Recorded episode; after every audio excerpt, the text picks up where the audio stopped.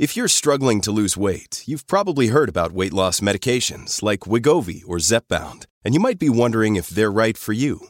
Meet PlushCare, a leading telehealth provider with doctors who are there for you day and night to partner with you in your weight loss journey. If you qualify, they can safely prescribe you medication from the comfort of your own home. To get started, visit plushcare.com slash weight loss. That's plushcare.com slash weight loss. plushcare.com slash weight loss. You're listening to a flash briefing from MLive with your host, Jessica Shepard. This is Michigan News from MLive for Thursday, July 8th, and I'm Jessica Shepard. Michigan's COVID vaccine lottery surpasses 1 million signups. Vice President Kamala Harris will visit Detroit next week after postponing a previously scheduled stop, and Michigan Secretary of State branches are extending hours to help with backlog. More than 1 million Michigan residents have signed up for the state's lottery style sweepstakes aimed at incentivizing COVID 19 vaccines. Michigan's vaccine sweepstakes runs from July 1st through August 3rd, with the $2 million drawing scheduled for August 4th. There will also be a $1 million drawing Monday, July 12th, and 30 daily $50,000 drawings through early August. The first $50,000 winner was pulled Tuesday afternoon, though a spokesperson for the sweepstakes said they couldn't provide details about their identity until the winner filled out some paperwork. The sweepstakes plans to announce the previous week's winners each Monday throughout the program. To be eligible for a prize, residents must have at least one dose of COVID 19 vaccine and must register at mishot2win.com. The MI Shot to Win sweepstakes is run by Meijer and United Way and funded by federal COVID 19 relief dollars.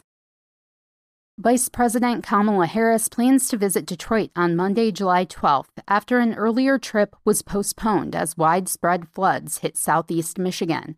The White House released no additional details about the visit, but Harris was originally planning to drop by Michigan during a national tour encouraging Americans to get vaccinated. The Monday appearance will be Harris's first visit to Michigan since taking office.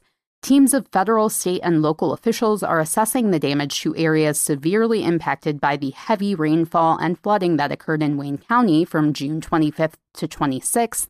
The Michigan State Police and FEMA are visiting impacted homes and businesses Thursday.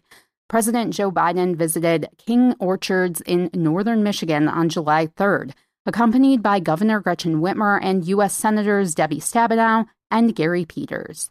The White House recently announced a government wide vaccine sprint to encourage COVID 19 vaccinations. Harris visited South Carolina and Georgia as part of her national tour. Secretary of State branches across Michigan will soon open earlier and stay open later as part of the effort to catch up on the appointment backlog caused by the pandemic. Secretary of State Jocelyn Benson held a press conference Wednesday to announce two changes and new mobile service offices coming to the department that aim to provide more in person service opportunities for residents and work through the existing backlog. Beginning July 19th, SOS branches will be open at 8 a.m. on Tuesdays, Wednesdays, and Fridays, and will stay open until 6 p.m. Mondays and Thursdays. The move will allow branches to serve thousands more residents each week, Benson said.